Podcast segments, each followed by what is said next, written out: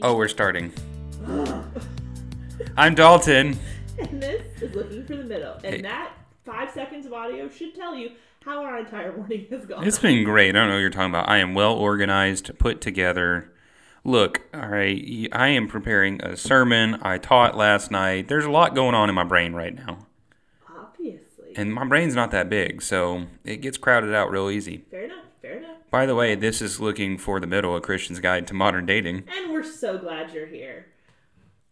At the top. Sorry, housekeeping. I was sipping hot coffee. Totally fine. We have social media. If you don't follow us on social media already, you really should. It has a really cool logo. It does. We have a new logo. That's true. If you haven't looked, we have a new website. It's still the same URL, lookingforthemiddle.com. I just realized I never sent you a bio for the website. I'm still waiting on Whoopsies. Whoopsies. for Dalton for the website, but everything else is there and up and running. Um, so we have that. We have a newsletter that comes out every week. Uh, sign up for that. We are um, really excited about all that's going in there. We put if we talk about something in the episode, a book, another podcast, something like that, we put it in the newsletter, so it makes it easier for you guys to find it. Um, we also have a Facebook group for you ladies out there. It's just a ladies uh, Facebook group to build community, to get to know each other. Uh, if guys, if you're listening and you would like a similar group just for the guys, I think I have just about convinced Dalton to create one for you if there's enough interest. So let us know. And you know, there's a lot of groups out there on Facebook that are in this singleness, dating, Christian dating sphere, and they're all mixed. So it's guys and girls, which is great for if you're trying to meet someone. But there's a lot of conversation that I think is easier to have when it's just a group of girls or just a group of guys. So we don't. I've had a couple of girls reach out, kind of a little bit concerned of like, okay, now that there's a guy on the show, is the Facebook group gonna be like guys too? Like I don't know. And I've said no. Like we're keeping them separate. I think there's Yeah. value in that.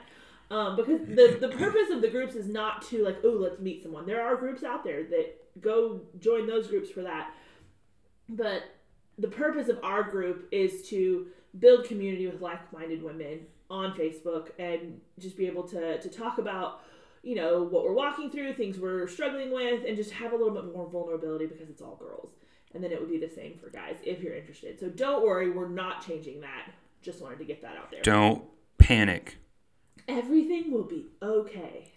Don't fret. Also, I almost quoted Parks and Rec last episode, and I didn't, and I was very proud of myself Why? You can quote it. Because you went off on a tangent too quick for me to bring it up. I'm so sorry. It was uh, when uh, April looks at Andy and says, "I love you," and he goes, "Dude, awesome!" and high fives her. Oh, he's so funny on that show. Yeah, and it has absolutely nothing to do with what we're talking about today, doesn't. but my brain went there. I do have a question of the day, and actually, now that you've talked about Andy, it kind of feel like this would be a question he would ask if he were on the show. So the question is more of a fill in the blank. Are you ready for this? Mm, yes. Okay. In my fridge, there is always blank. How would you answer that question? In my fridge, there is always bacon. This is not even a joke. My arteries are probably going to be clogged by the time I'm 40. I love bacon of all kinds. And when it goes on sale, it is like Christmas for me. Yeah, right now it's, I don't even remember the name of this company. Well, I probably shouldn't shout them out anyway. But fine. thick, thick cut bacon only, Yeah. though, because I don't believe in just a whatever normal traditional cut. That's stupid. Okay. because there's so much water in it that when you cook it, it shrivels up, and you have bacon that's like three inches long, and it's stupid. Oh. It is stupid. Stupid. Okay. So, You know what the dumbest creation ever was? Uh-huh. Pre-cooked m- bacon. Okay, that stuff is weird. That Oscar Mayer stuff you can microwave. That's stupid. It's weird. Okay, so I have a follow up question and then I'll answer this one. Okay. Um, how much would you judge me if I told you that I really like turkey bacon?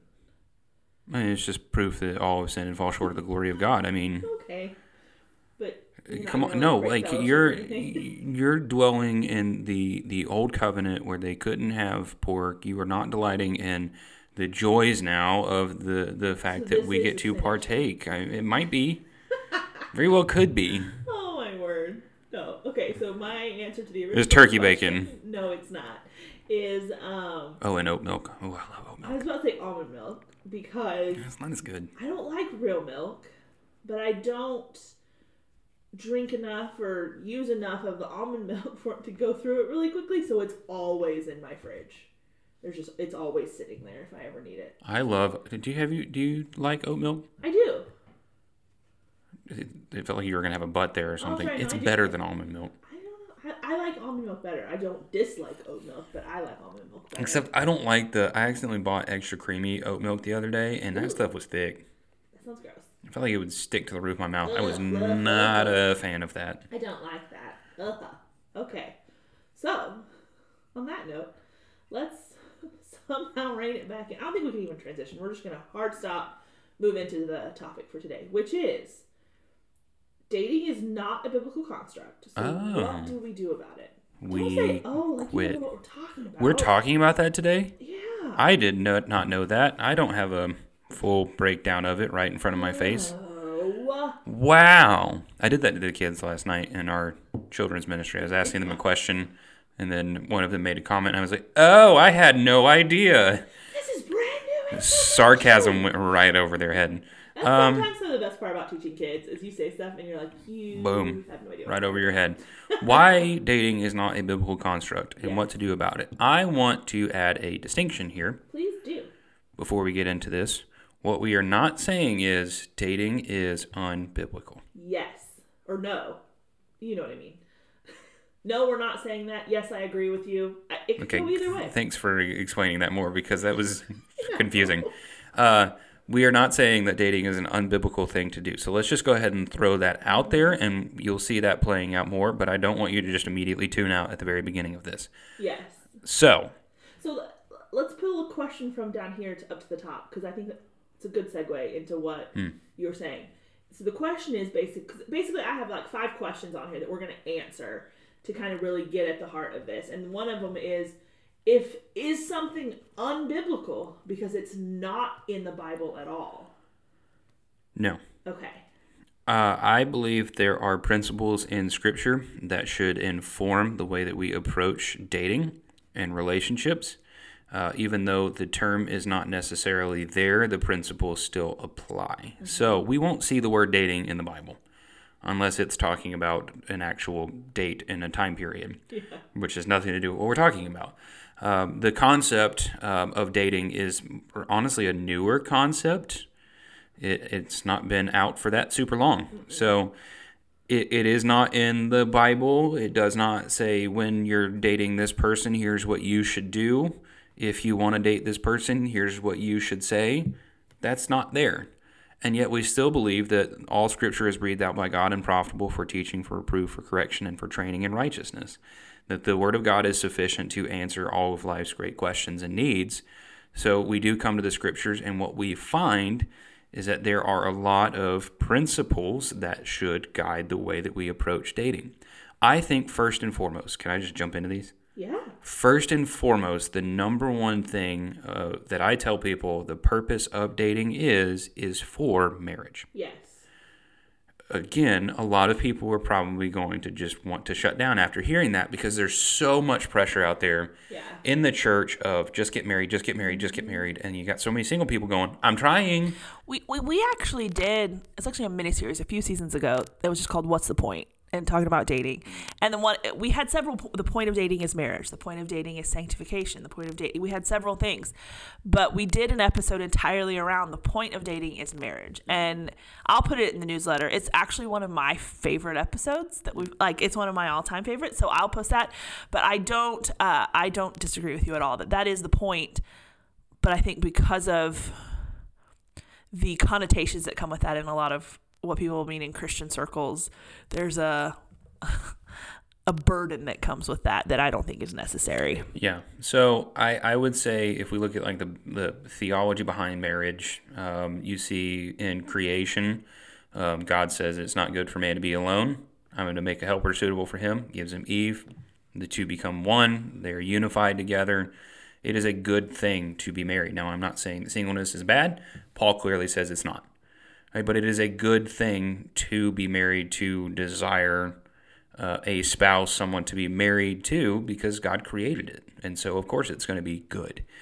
Um, and your your dating is in pursuit of that. You are trying to get to know this person for the purpose of seeing if they are someone you would get married to. Now, what that does not mean is guys go on the first date and look at her and go, "I want to marry you." Yeah. She gonna run. yeah. Appetizers aren't even going to be out there yet. I don't care if you went TGI, TGI Fridays or if you went to Applebee's and got half price apps. She gone.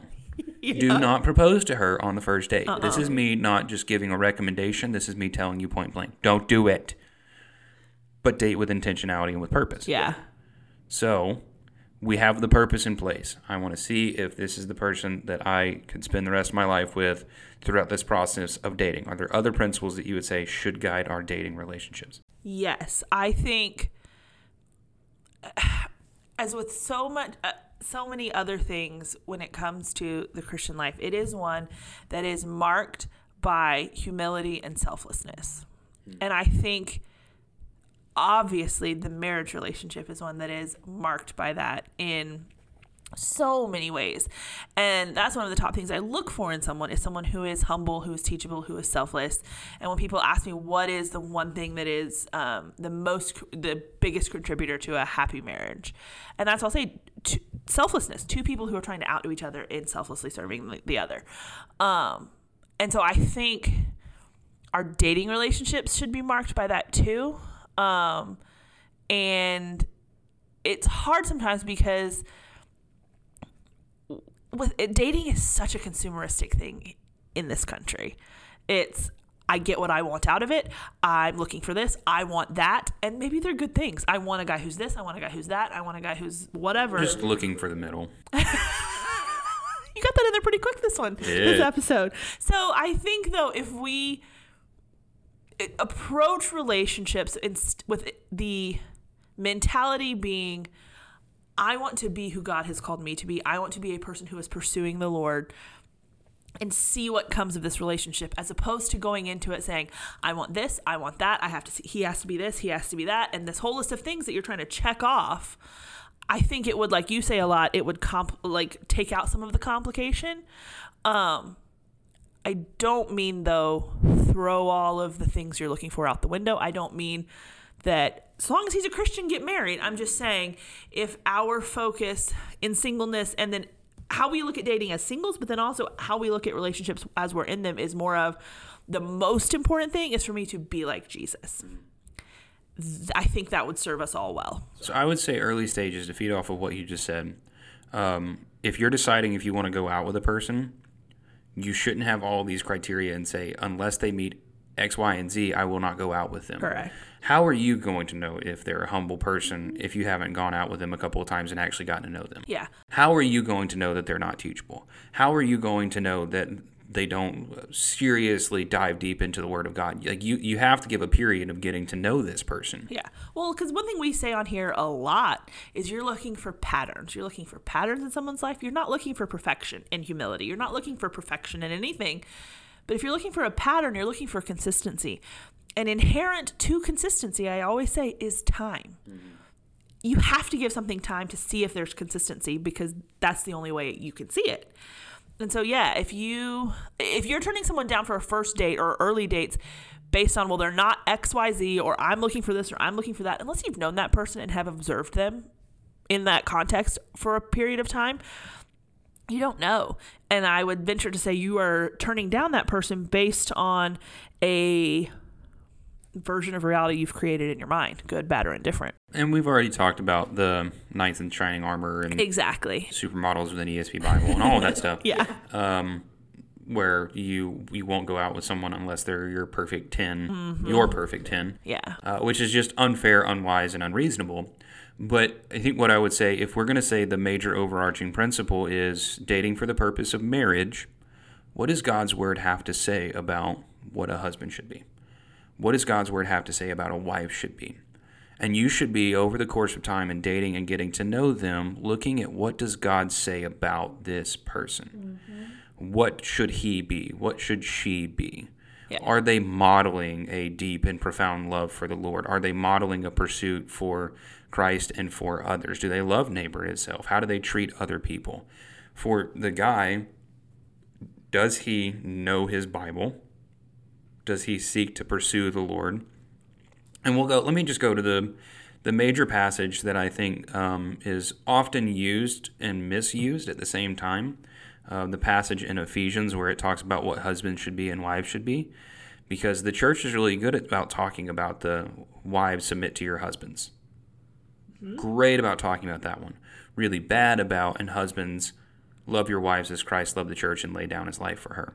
What you said just a few minutes ago is that you're looking for humility. Marriage is the greatest act of humility outside of obviously Christ condescending and then mm-hmm. coming to the earth and dying for us because a wife is humbling herself and submitting to the authority of her husband.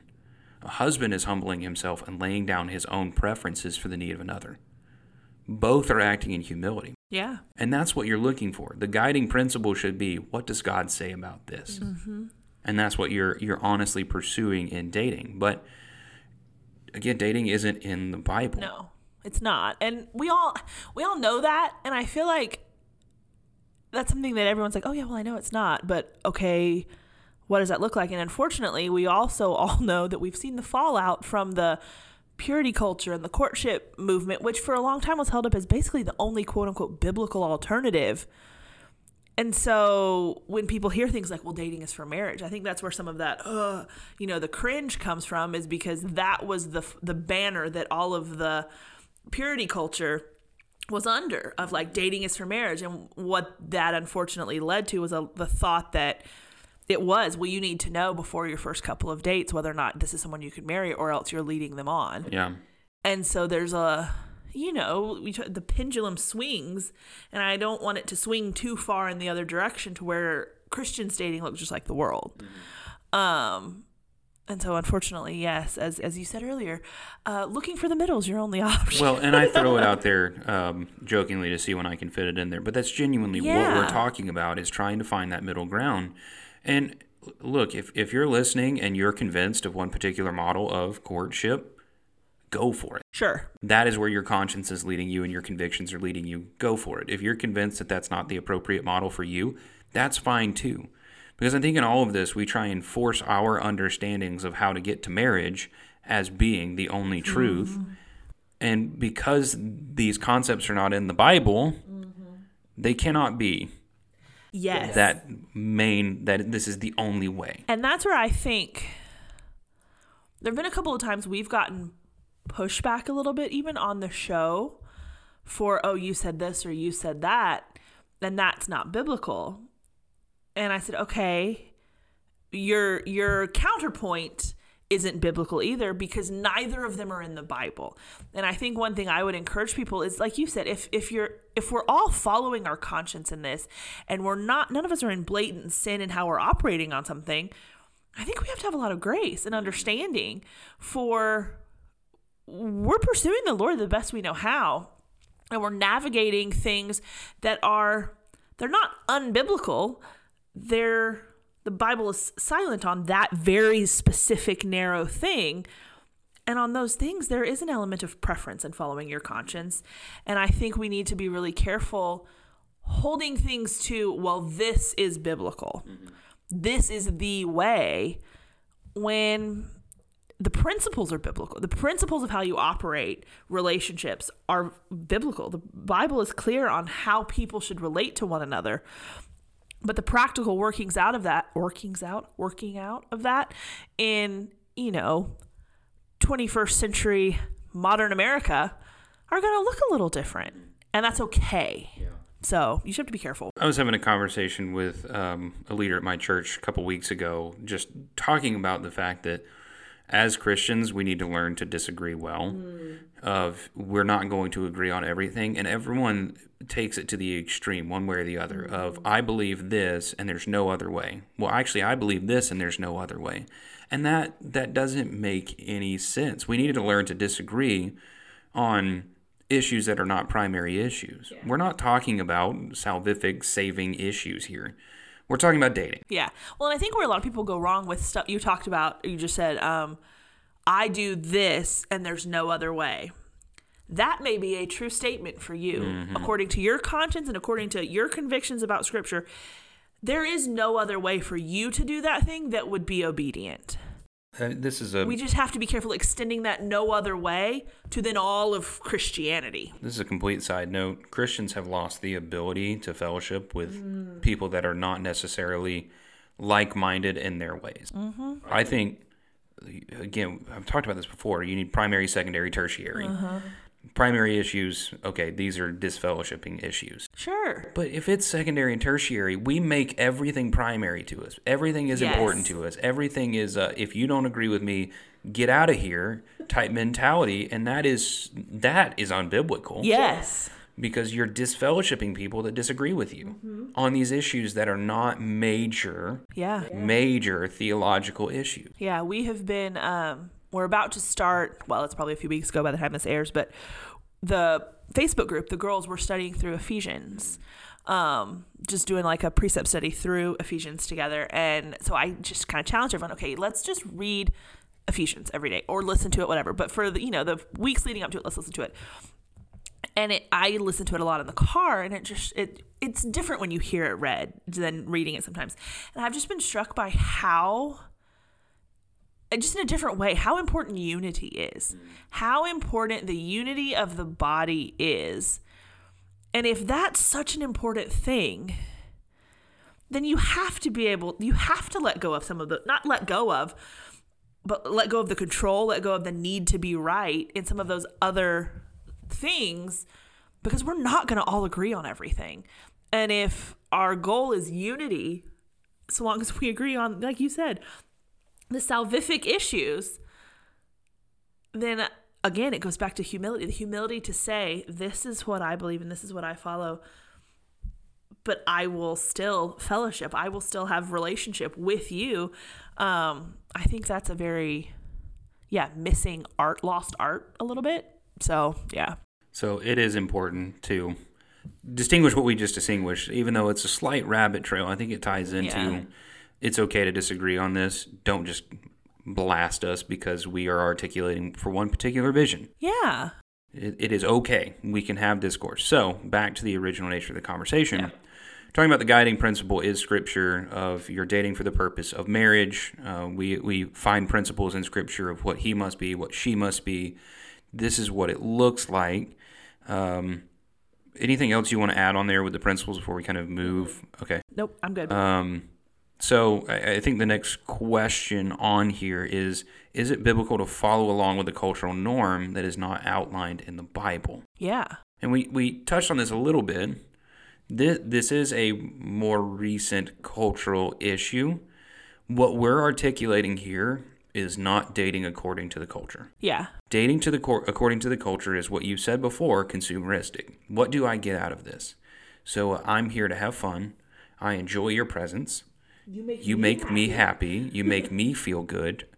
Um, there's even the the sleeping around, getting around mentality out in the culture. Obviously, that should not be in the church at all. Um, but we can make Christian dating consumeristic. Of this is how you make me feel. So we're going to push back against what the culture says of I the JG Wentworth style dating of it's my dating and I want it now. It's my fun and I want it now. It's my enjoyment and I want it now. Mm-hmm. It's not about you. And here's the other newsflash: it's not about the other person. No. You're it's not. you are to be dating the ultimate goal, chief end of man. You know the chief end of man is Bethany? to glorify God and enjoy Him forever. Exactly. Yep. So the chief end of man in dating should be to glorify God and enjoy Him forever. So is your dating for the purpose of glorifying God? Is your dating for the purpose of delighting in a good gift that God has given? Yeah. That's our starting point. Yes. And that, yeah, that's the starting point. The starting point is not, let me find, the, the starting point is to date well as a Christian. The starting point is to date in a God honoring way. The starting point is not, let me find the opposite of dating because it's what the world does. Mm-hmm. I think this is that you can this is an in the world but not of it scenario where you function in society, you function according to these cultural norms because they're not anti-biblical. They are not something that is said this is wrong.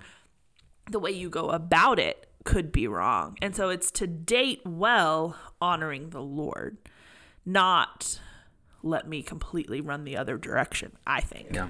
And convictions are going to be different for different people. We just mm-hmm. talked about that. But uh, I mean, I'll even say on the concept of dating, you know, it for a wisdom purpose, it might be wiser for you to do a lot more of group settings and public settings of dating Yeah. because that's where you're at. Go mm-hmm. for it. Uh, we we just want you to go with what your convictions say Yeah. to do if it's done under the banner of the glory of the Lord and in submission to Scripture. Mm-hmm. Those are my caveats. Yeah, because eh, because if you're doing that, the Lord is leading you, um, and that's what you want to follow, not the two of us. Yeah. you know, not and don't look for if your conscience is leading you one way, but maybe we say something different. Like, search out Scripture, see what is right, but follow what you think is right, because we should not be held up as that authority. Yeah. Um, I want to push back against an argument that I've heard before Okay. in the since dating is not in the Bible, is it unbiblical? I've heard people say before, well, the word Trinity is not in the Bible. Oh, Uh, I actually don't like that argument. I've never heard it. I was just kind of like, I've oh. heard people say before, well, the word Trinity is not in the Bible, but it's clearly there. Uh, They're completely different. So let me let's separate those things Yeah. completely because that the concept of the Trinity is all over the pages of Scripture. Yeah. Don't at me. It's there, pretty straightforward. This one, on the other hand, very gray. yes. Dating is very gray, Mm-hmm. and we're just trying to find okay, what does Scripture say about this? Where's the Lord leading Yeah. in this? What's wise about this? It's not unbiblical. right. It's not unbiblical. Yeah. So let me throw that out there. Because it's not in the Bible does not mean it's unbiblical, and it's also the other extreme of it's still very vague. So don't try and throw other theological things at me that I've heard from certain schools and things like that. Interesting. Yeah. I've never heard that. And I feel like putting dating on the same level as, oh, well, who God is, like, No. so. I don't know how I got off on that side, No, side note, but good. I do it a lot. had not heard that, which kind of leads us to we actually I had a girl reach out. Um, I think she she had mentioned it maybe in the Facebook group or something, just talking about, and this is not just her. This is a very common thing that I've heard myself. I other people have heard. Um, is talking about online dating, and it's interesting because dating itself is not in the Bible, but people, for whatever reason, want to draw this hard line at online dating that regular dating's fine, but if you go online, you're not trusting God. And it just kind of came up recently again with someone having said that people in her church said, Oh, well, why are you online dating? And she's like, Oh, you know, it's a small town, it's hard to meet people, laundry list of things, whatever it is. And they were like, No, no, no, no. Like, why are you online at all? Like, what makes you think that's okay? Like, they were basically saying that she was not trusting the Lord. He would bring someone into her life, which I think is absolutely ridiculous. I, I, I think my response was basically okay, if they would also argue that you walking across the room and introducing yourself to someone who was new at church and then getting to know them is wrong, then okay, maybe we can talk. Because that is just as much your initiative as putting yourself on an online dating app. There's there, there's nothing in scripture that would indicate that that is a hard line we should not cross and that okay here's where you're not trusting the lord but going out and putting yourself out there and meeting people is i mean I, if they would say yes you should sit at home and literally wait for amazon to drop him off okay fine but Is there whatever a two day delivery on that? Just curious. I Asking for a friend. i don't think it's free but yes Deal.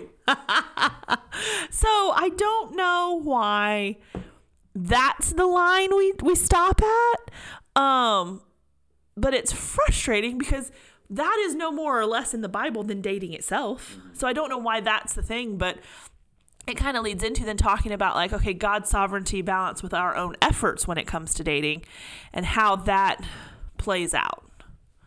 There's so much that goes into this. Um, again, we're unapologetic in the fact that we believe that God is sovereign. Absolutely. sovereign over all things, that he has a plan and he's working out his plan for our good and for his glory. Bottom line, that's the position where we're at. We're not going to sit here and roast you if you don't agree with us. We're just articulating That's where we're coming from. factually, this is where we're coming from. Yes. Um, I do believe God is sovereign in relationships. Mm-hmm. That um, if He has designed you for marriage, which most people are, I don't know a lot of people with the gift of singleness. If He has called you to marriage, He is going to give you a spouse one day. Yes. There's that encouragement. What happens is we think, okay, I think I should be getting married. Now. I believe that God uh, has called me to be married. So when when's he going to show up? When's she going to show up? And we start to try and control the narrative. Take over this aspect of controlling the sovereignty of God, praying specifically for it. God, can you give it to me now? Can I have that now?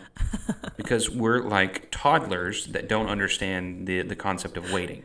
yeah. Of I'm, I'm waiting patiently. Yeah. I'm sitting here uh-huh. waiting on on this thing that you have given. Yeah. No, you're not. Uh-huh. That's not waiting. But at the same time, on the flip side of that, that that doesn't take human responsibility out of the equation. So there's this there's this message that's sent, and I apologize because it happens predominantly to women. Of if mm-hmm. you will just sit and be content, God will give you a husband. Now, I think you should have a contented attitude. Mm-hmm. That the posture of your heart is that you delight in God so much so that you are okay with this season of singleness because you trust the Lord. That does not mean that you're sitting on the couch day after day waiting for the doorbell to ring and mm-hmm. Mr. Dreamy walking to the door Here's your husband. with flowers to say, I am here to woo you. yeah. It doesn't work like It doesn't. A- And I think, though, I've said this a lot contentment does not equal complacent. Mm-hmm. I can be content and very active in bringing about change in whatever area of my life, whether it's a job, whether it's school, whether it's whatever. The only place we seem to really talk about this like this is when it comes to relationships. If I said, man, I really want to get into such and such school, but my grades just aren't quite what they need to be, or I don't, whatever, or they don't know I'm here. Mm-hmm. And there's a process for how you kind of go about that, letting them know, sending in applications, doing the things, working the steps, whatever. No one would say, well, if you would just be content, then the Lord will, that you'll get into that school because God is sovereign.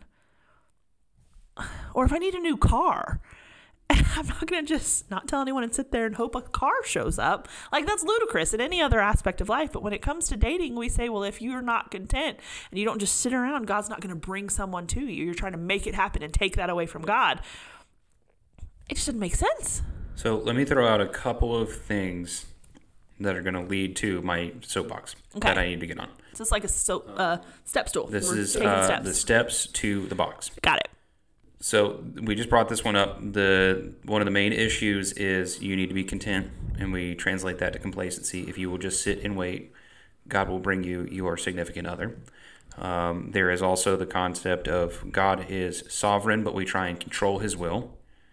We try and do all of these things, running around frantically, going, "Okay, I'm doing uh, what I'm supposed to do because God has chosen me to have a husband." Stop it. Uh, but the other thing that can happen is we become very anxious about this. That it's the thing that is constantly on our hearts and on our minds. We're thinking about it constantly. God, why have you not given me a spouse? You know I want one so very much. Why have you not opened Yeah. that door? Are you still there? Do you still love me? Do you have a plan? And we start to question the motives of God as if we could do that. Who is the clay to look at the potter and say, "Why have you made me this way?" So it it there there was one author, Sinclair Ferguson, um, who said that I mentioned this last episode, and I'm going to mention it again. That it's not that those that are anxious are thinking negatively about that. It's actually much worse. They are thinking untheologically about life. They have way too low a view of God and who He is. And it, it takes me to uh, a passage that by the time of this airing I will have preached on, which is Matthew 6, the passage on do not be anxious, starting at verse 25. Therefore I tell you, do not be anxious about your life, what you will eat or what you will drink, nor about your body, what you will put on. Is not life more than food and the body more than clothing? Look at the birds of the air. So uh, it's a Hebrew idiom, this or that. A small comparison to a larger comparison. Look at the birds of the air. They neither sow nor reap nor gather into barns, and yet your heavenly Father feeds them. Are you of not more value than they? And then it skips on down, um, fast tracking here. Uh, why are you anxious about clothing? Consider the lilies of the field, how they uh, how they grow. They neither toil nor they spin. Yet I tell you, even Solomon in all of his glory was not arrayed like one of these. But if God so clothes the grass of the field, which today is alive and tomorrow is thrown into the oven, will he not much more clothe you, O you of little faith? Now, on first reading of this, we see this as the birds, they don't work, the lilies, they don't work, and look how much more God cares for us. If God provides for them, clearly he's going to provide for me. Yeah. So if they don't work, then I, it's God will just provide for me if I'm just sitting here waiting on it. Mm-hmm. But there is an important distinction being made here that I think we need to read in from the text Yeah. of look at the birds. They don't sow or reap. Look at the lilies. They don't toil or spin. Yet, God has made you to work. Mm. God has made you to be obedient in following Him and getting to work. How much more will He provide for those creatures that He made to actually get out there and do something? Hmm. God Yeah. will provide abundantly for you. But it doesn't take the human responsibility out of the equation Yeah. you still have to get off the couch and go and do. If you're looking to get married and you're not around anyone, I'm sorry, but it ain't going to happen. Yeah. You have to actually get out there and do something about it. Which sounds daunting, but it's also freeing because it's saying, okay, you have to do, but all you have to do is what you have to do. Mm-hmm. You know, there's a freedom in that of, okay, I really think I'm doing the best and what I can. And that's, I feel like that's where the trust in the Lord's sovereignty comes in, not by my doing, I am negating it, but in my doing, in my obedience, in my stepping out, I am fulfilling my responsibility, and God's sovereignty will be even more abundant and evident because He will work it out. And there's a freedom and trust there that sitting on the couch can't give you because you you know you're supposed to be doing something. God delights in honoring faithfulness. Yes. So if we are faithful in obedience to Him, He will honor that. Mm-hmm. And that doesn't mean that you're going to get everything you want. I can go work as hard as I can praying for a Ferrari. that's not how that's going to work. God No. is not a divine wish list. No. But if we're getting up and, and the Lord the Lord says it's not good for you to be alone, you know that He uh, has not given you the gift of singleness, and so you you want to be married. You need to get plugged into your local church, get involved heavily there. You need to have community around you, and you need to be around single people yeah. and involved in that community as well of reaching out and getting to know people for the purpose of seeing if this person would be suitable to marry. Yeah, and I think a huge part of the, the the responsibility in doing that is at the same time, like we were kind of saying before, of keeping at the forefront of that, that your primary responsibility is to be who the Lord called you to be, to be obeying Him, to be following and pursuing Him. Your primary responsibility is not to find a husband or to find a wife. Your mm-hmm. primary responsibility is obedience. And we, we've talked in previous seasons about being who the person you're looking for is looking for. If you're looking for a godly, humble, caring, teachable, kind spouse, well, you should probably be a godly, humble, teachable, kind person. And if you're not cultivating your own sanctification because you're so distracted with doing all of the things and looking for a person, you're probably going to find yourself in a place of being frustrated that all these guys you're talking to or dating or whatever turn out to not be that great. And you're like, what is the problem here? Because you've lost sight of pursuing the Lord and deepening your own sanctification. And so your reality of that has gotten a little skewed. I want to go back for a second to the thinking untheologically. Yeah. Uh, because I think if I say this correctly, this will be an encouragement to all of those that are single and are in the process of dating. Yeah. Um, because we get so anxious and so worried about uh, this idea of dating and am I doing it right? It's it's not uh, necessarily in the Bible, and so I don't know if this is the best approach. And we get so worked up because we're not thinking right about God. So let's let's just think for a moment on on who this God is. I, this is not one of those self help talks where I want you to close your eyes and imagine. I actually genuinely, listener, want you to walk outside for a moment Yeah. and look at the sky mm. and think about how tiny you are in comparison to that sky. Yep. And then let's expand it a little bit further and start thinking about the stars that are out there. The fact that our planet is actually not that big. Yeah. It's smaller than the sun, and we expand that, and the sun's actually pretty small compared to other mm-hmm. stars. And then we look at our galaxy, and it's tiny in comparison. And they, we haven't even scraped the surface of the expanses of the universe, and yet the scriptures say that God holds all of it in the palm of his hand. And he breathed out the stars. Yes. Like, that's the amount of effort it took. Upholding all of this by his power. Yeah. by his authority. So God is way bigger than we could ever imagine, way more powerful than we could ever fathom. And yet, what we're seeing in that passage, I'm getting preachy here, what we're seeing in that passage in Matthew 6 of not being anxious, Yeah. it talks about the fact that God loves cre- your creation, his mm-hmm. creation of you, way more than anything else. So if God is upholding the expanses of the universe in the palm of his hand, and yet he says, I love you, my mm-hmm. special creation, more than anything else, how much more is he going to provide for you Yeah. if you would just step out in faith and trust him? Yep. And I have you ever seen? I don't.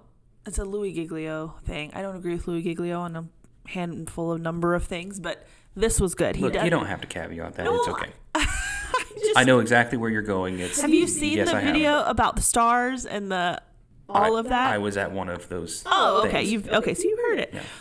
I'll put it in the His newsletter. indescribable tour. it's about yes. It's yeah. It's Chris Tomlin and him. Anyway, it's about it's about forty minutes, and I've sent it to several people in the past and said, you know, the main part I was like, just watch the first like ten or fifteen minutes, and every person I've ever sent it to is like, I watched the whole thing. Like you can't stop, and he just goes through really how big some of the stars out there are compared to our Earth, and Lindsay and I just went out to out west, went to Utah, mountains, you know, Idaho, all of that. And it sounds dumb, but the mountains are really big.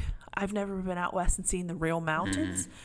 But we were just literally sitting at the top of one of the mountains thinking how small we are compared to one mountain on one planet that is really small compared to a lot of us. It's just so humbling. But God reveals the fact that He is a personal God. Mm-hmm. He is not disconnected like all the other made up gods that are out there in the universe. And when I say universe, I'm talking about the ones that we've made up. Yeah. The God of the Bible, the, the true God, is yes, He is massive and all powerful, and yet He has revealed Himself so graciously to us so that we can mm-hmm. know Him and walk with Him and love Him. I mean, Christ redeems us so we can have that relationship with Him. So God is really personal in that and really caring. It's not like He's this big bad meanie that's out there trying to punish you for something. If you're in Christ, you are His child. And that's an important principle to remember in dating. I know Yeah. we've kind of, it feels like we've gone off for a second here, but this is important to remember in dating that Yeah. God is, is in control mm-hmm. and He is powerful and yet He is personal and He cares about the fact that you desire this thing. Yeah. But what He wants from you is not that you would desire this thing, number one overall, is that you would desire to follow Him in obedience. And He will provide in the way that He sees fit. Yeah. It's saying, Lord, I really want this thing. Marriage. I want this job. I want to get into the school. I want whatever the thing is, but I want to obey you more. I want to honor you more. And I'm holding this with an open hand, saying, This is what I really want, but obedience to you is more. So if you're saying wait or you're saying not now, then I will be content. I will be content in that, but I will continue to strive towards that goal in deference to your will. Well, and, and I will say with this, because what you just said was more on those that are looking to date. Mm-hmm. Let me say this to those that are dating mm, Yeah. lay it at the feet of Jesus, lay it before Him. Mm-hmm. I am going to follow you. I am going to be obedient to you as I get to know this person and uh, the awful word of pursue, pursuing a relationship. You're in it. Yeah. but you lay it all down to the Lord and say, You're in control of this, not me. I'm going to follow you. I'm going to go where you say go. I'm not going to go where you say don't go. I'm going to seek you in your word and in prayer and through community. And the Lord will honor that. It might not be that person. This is not that there are other fish in the sea conversations. This is a God really is in control. Yeah.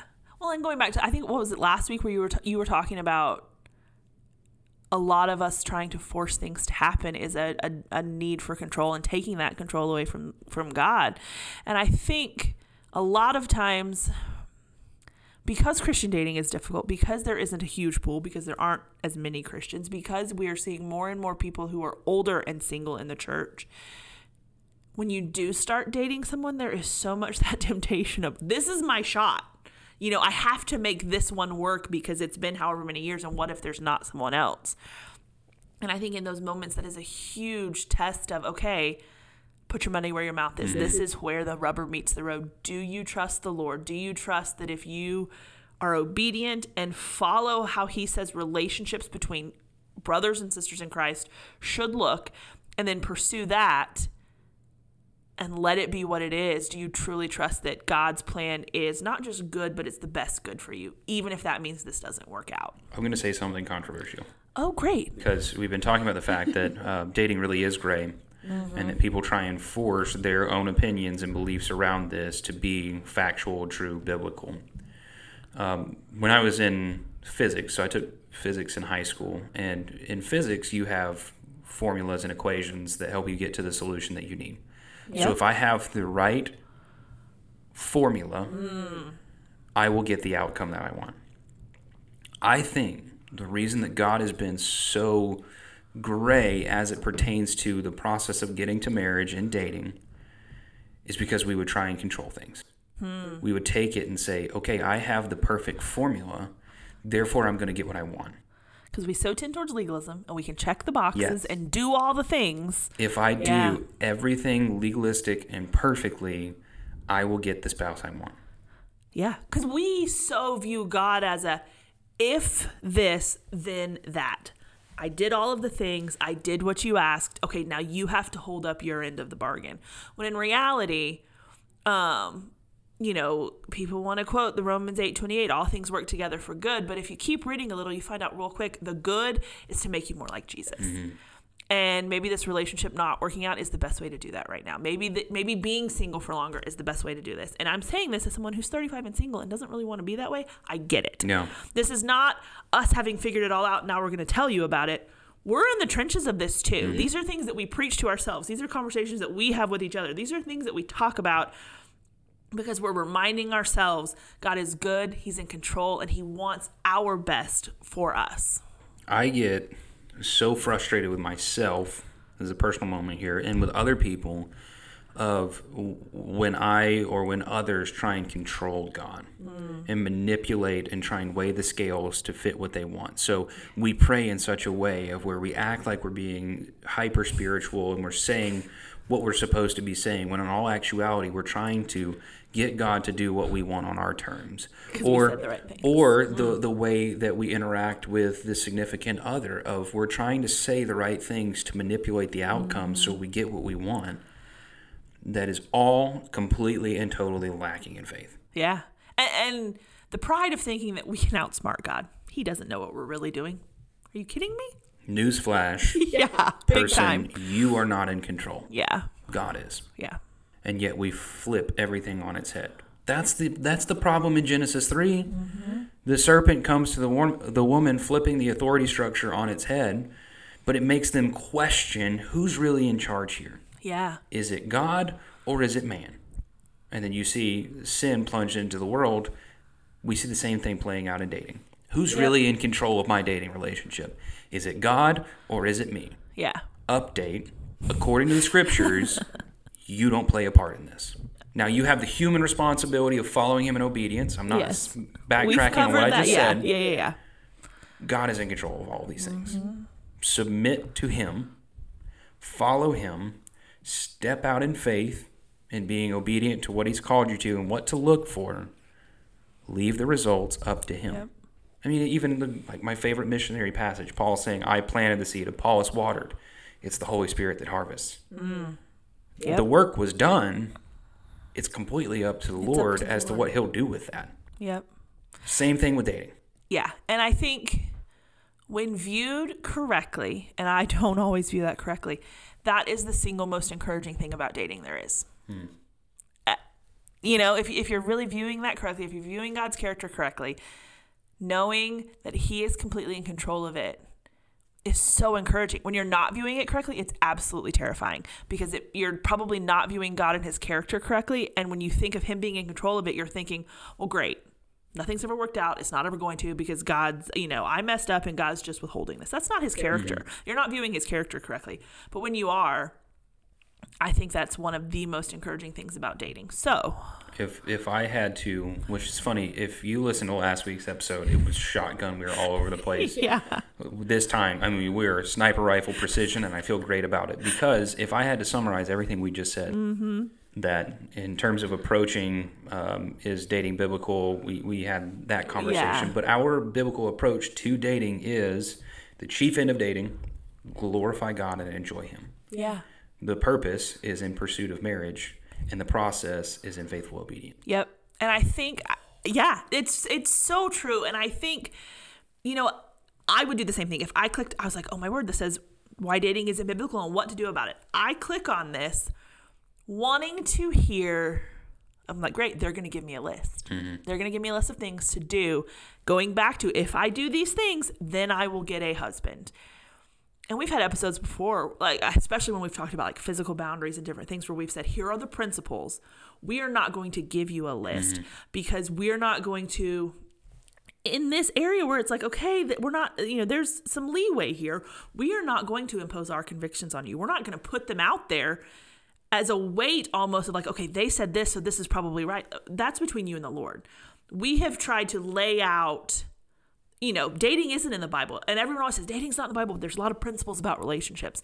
So we've tried to lay out those principles of this is what the Bible does say. This is what scripture does say about who God is, about his sovereignty, about what relationships look like. The rest of this is between you and the Lord. So it's not a cop out. It's not a, oh, they said they were going to tell us what to do. Well, no, we're not going to give you a list because that's it's not what we're here for mm-hmm. But but we've laid out those principles as we have interpreted scripture and what God says to hopefully one be an encouragement but two to say okay am I viewing dating as the end of this is to glorify God? The end of this is to glorify God and enjoy him forever.